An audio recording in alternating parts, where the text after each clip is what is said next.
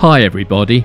This is Gary Weight from Pegasus Battlefield Tours here in the UK, and you're listening to Your Papers Please podcast, the show that brings you some of the lesser known history of World War II.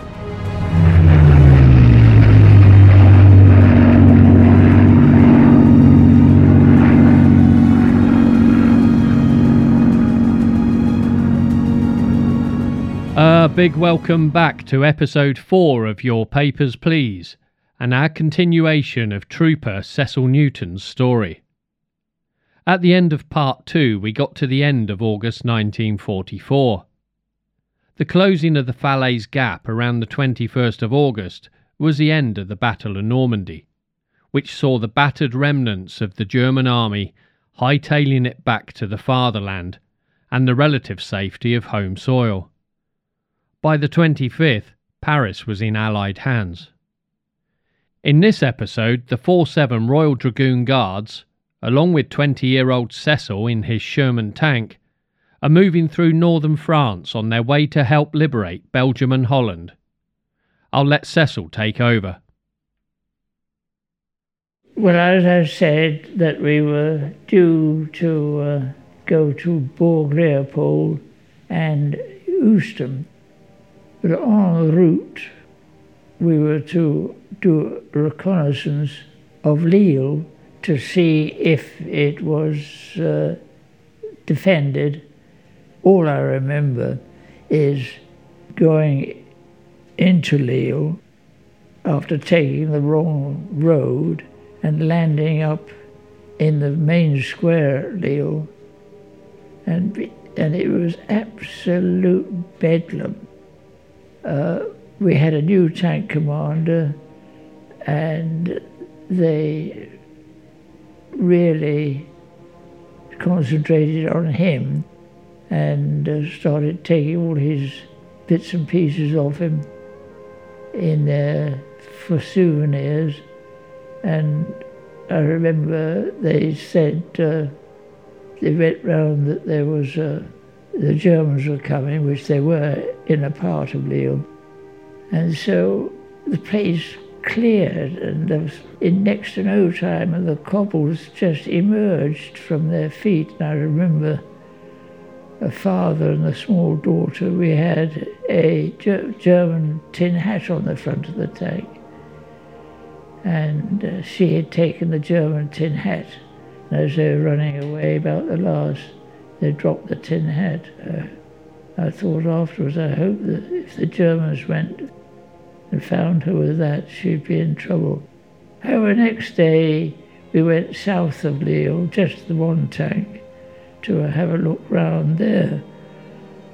And we went up a road to a farmhouse, and we were parked on the road looking towards the main road comes south of Lille, and the um, two men arrived, two Frenchmen, uh, at a distance, and waving white flags to, to show they were friendly, and they came and stood beside the tank and spoke to the troop leader that there were Germans in the farmhouse. Uh, up at the end of the track, the German troop. I didn't know what was happening. I was sitting in the tank. So I used, we had lots of bottles of booze empty in the tank. So I used one of those to relieve myself and corked it.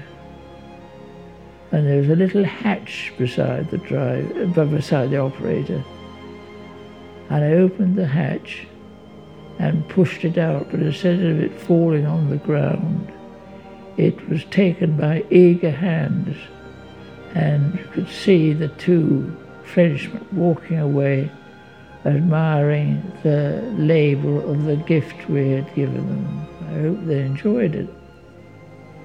Then from there, we were heading for Oostrum and Bourg Leopold when we we were having trouble with the electrics on the tank, and we were delayed whilst uh, it was being fixed, and we were told to rejoin the, the main thrust afterwards, and we went. Uh, we after it had been finished, they brought a starving German in, and uh, they started taunting him, the infantry, and he turned around and kicked one of them up the pants.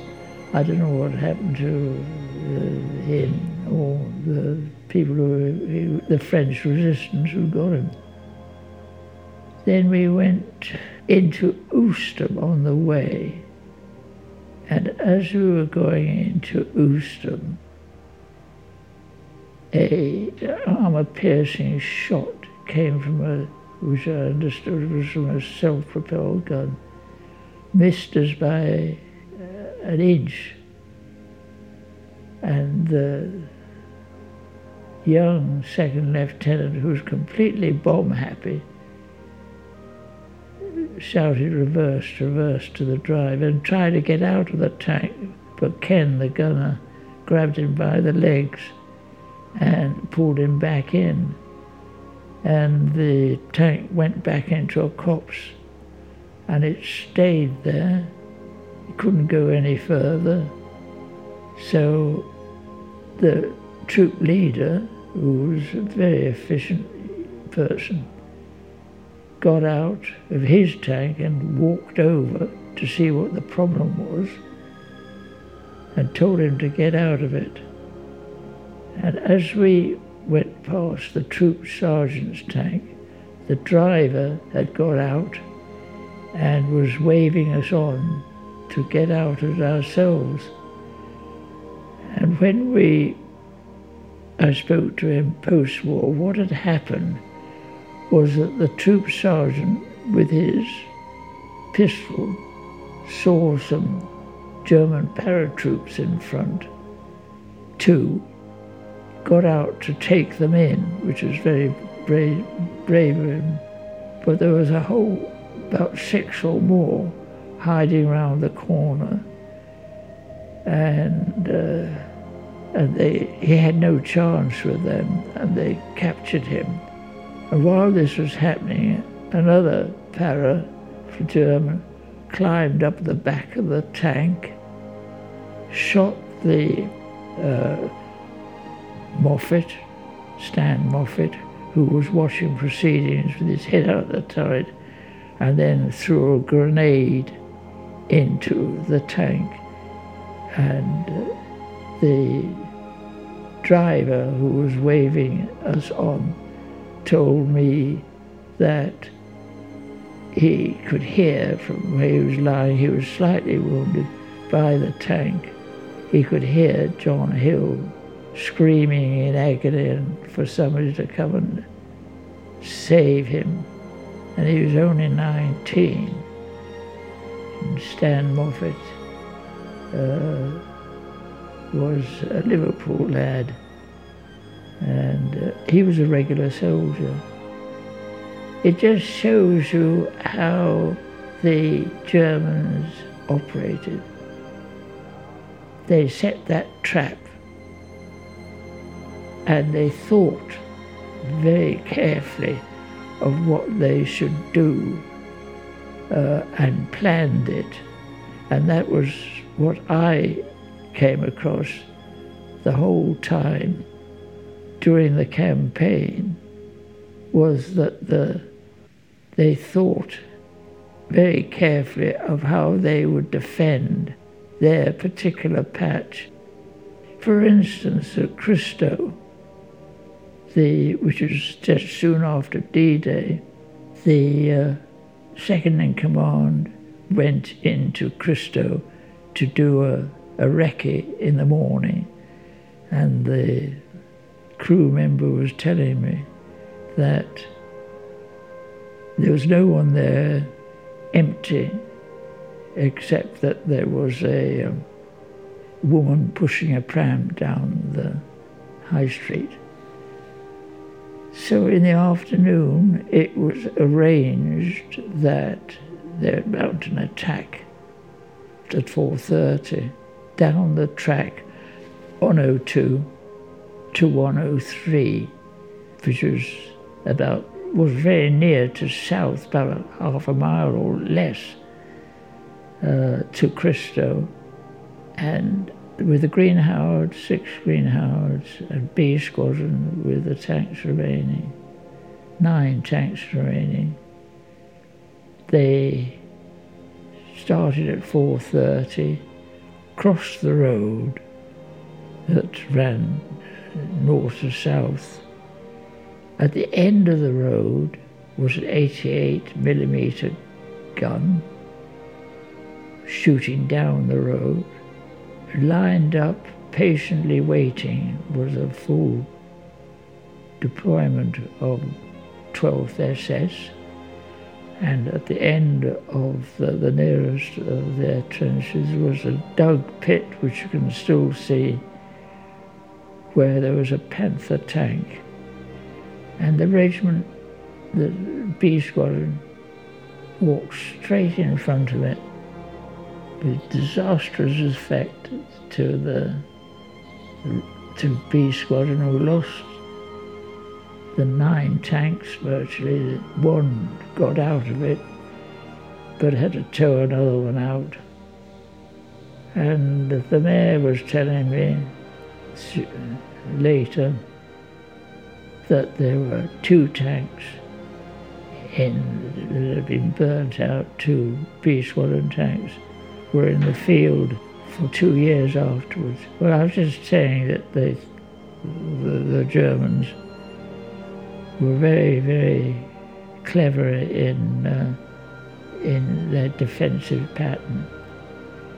Well, from well, we went uh, from Oostum up to Nijmegen, arriving at Nijmegen to uh, get um, a, marvelous reception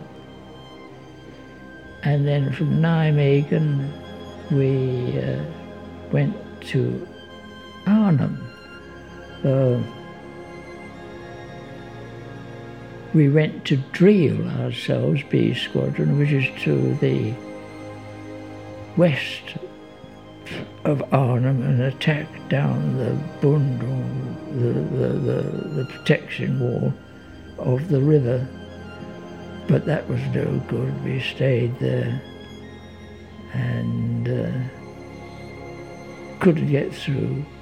They dropped the paras opposite to us, the Polish uh, parachute brigade. They were going to drop them south of Arnhem on the bridge, but they altered the uh, directions and dropped them on top of a German unit that had been sent there to retrain and recu- recuperate. Some of the Poles managed to get across.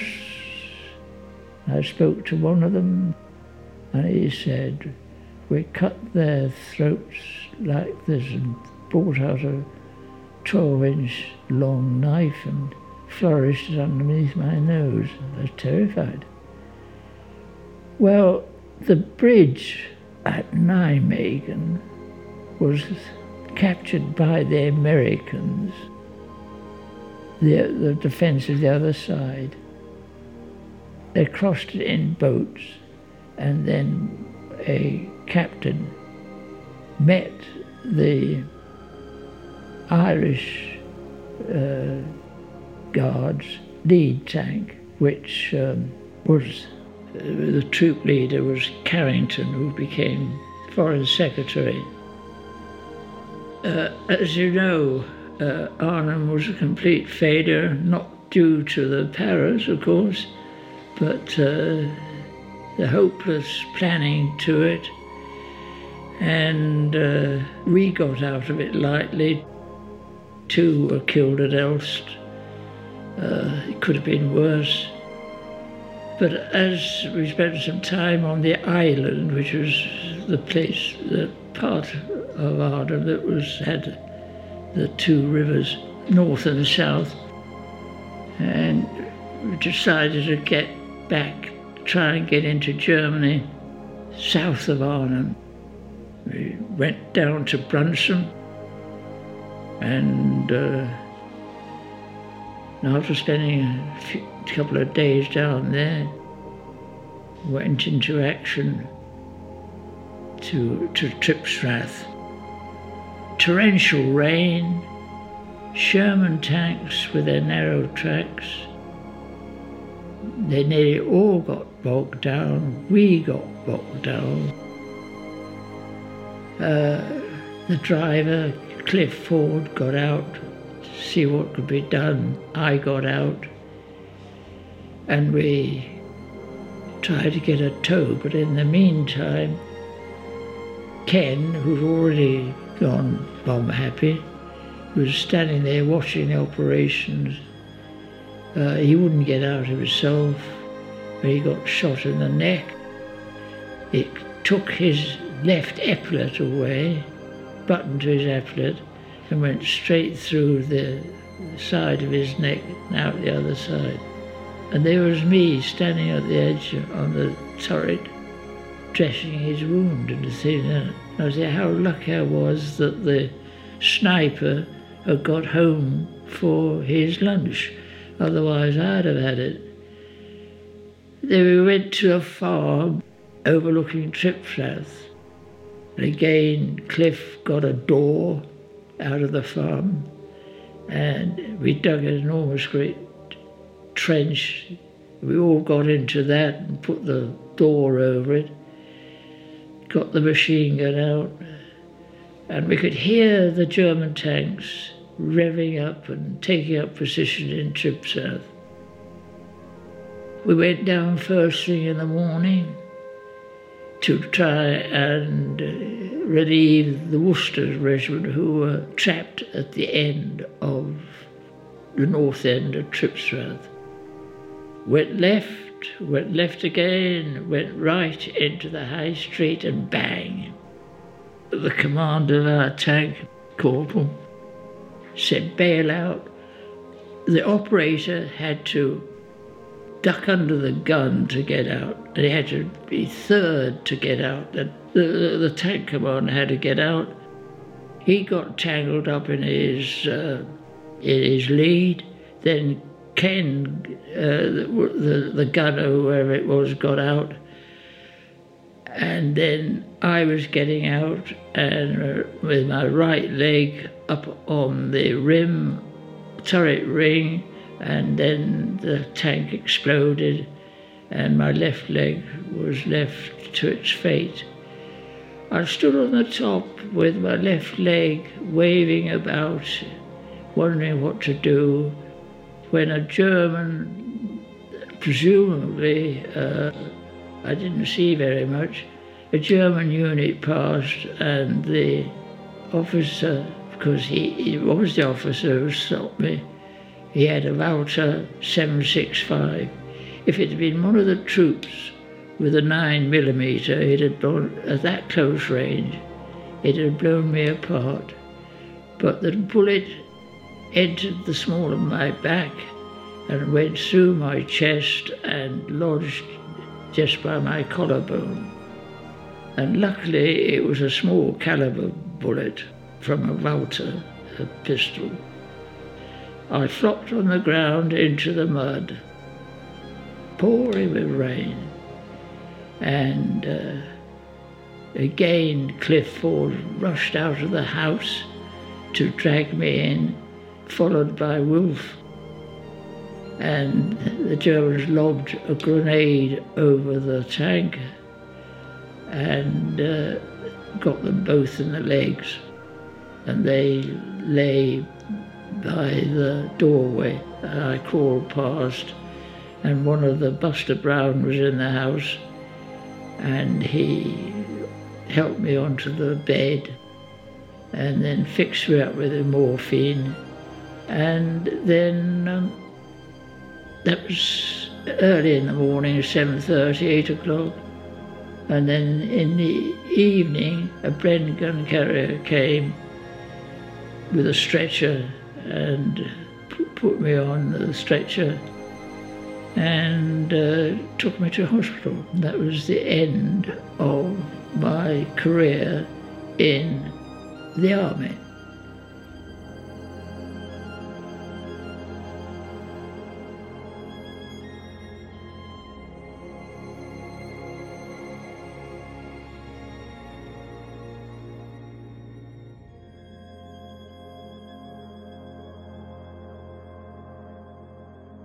Well, what an ending to a truly remarkable story.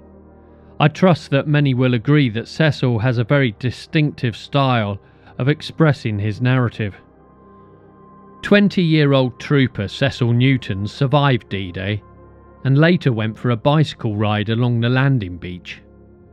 He survived the many ferocious tank battles in the Normandy Bocage and the war of attrition in Holland, through the winter months in the island position supporting Polish, British, and Canadian parachutists, and then later the American 101st Airborne.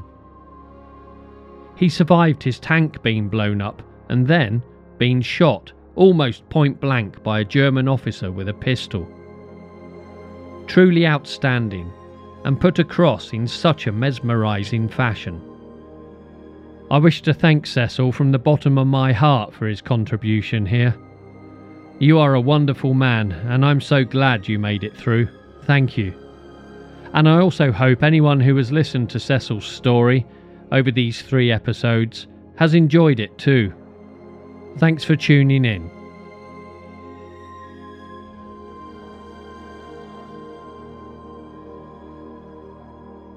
Yes, thanks for listening to your Papers Please with me, Gary Weight. I hope you've enjoyed this podcast and I look forward to catching up with you again soon. Please don't forget to subscribe so that you can be informed of all future releases. You can find me under Pegasus Battlefield Tours on Facebook and Twitter, and the website www.pegasusbattlefieldtours.com. Thanks everyone. Toodle pip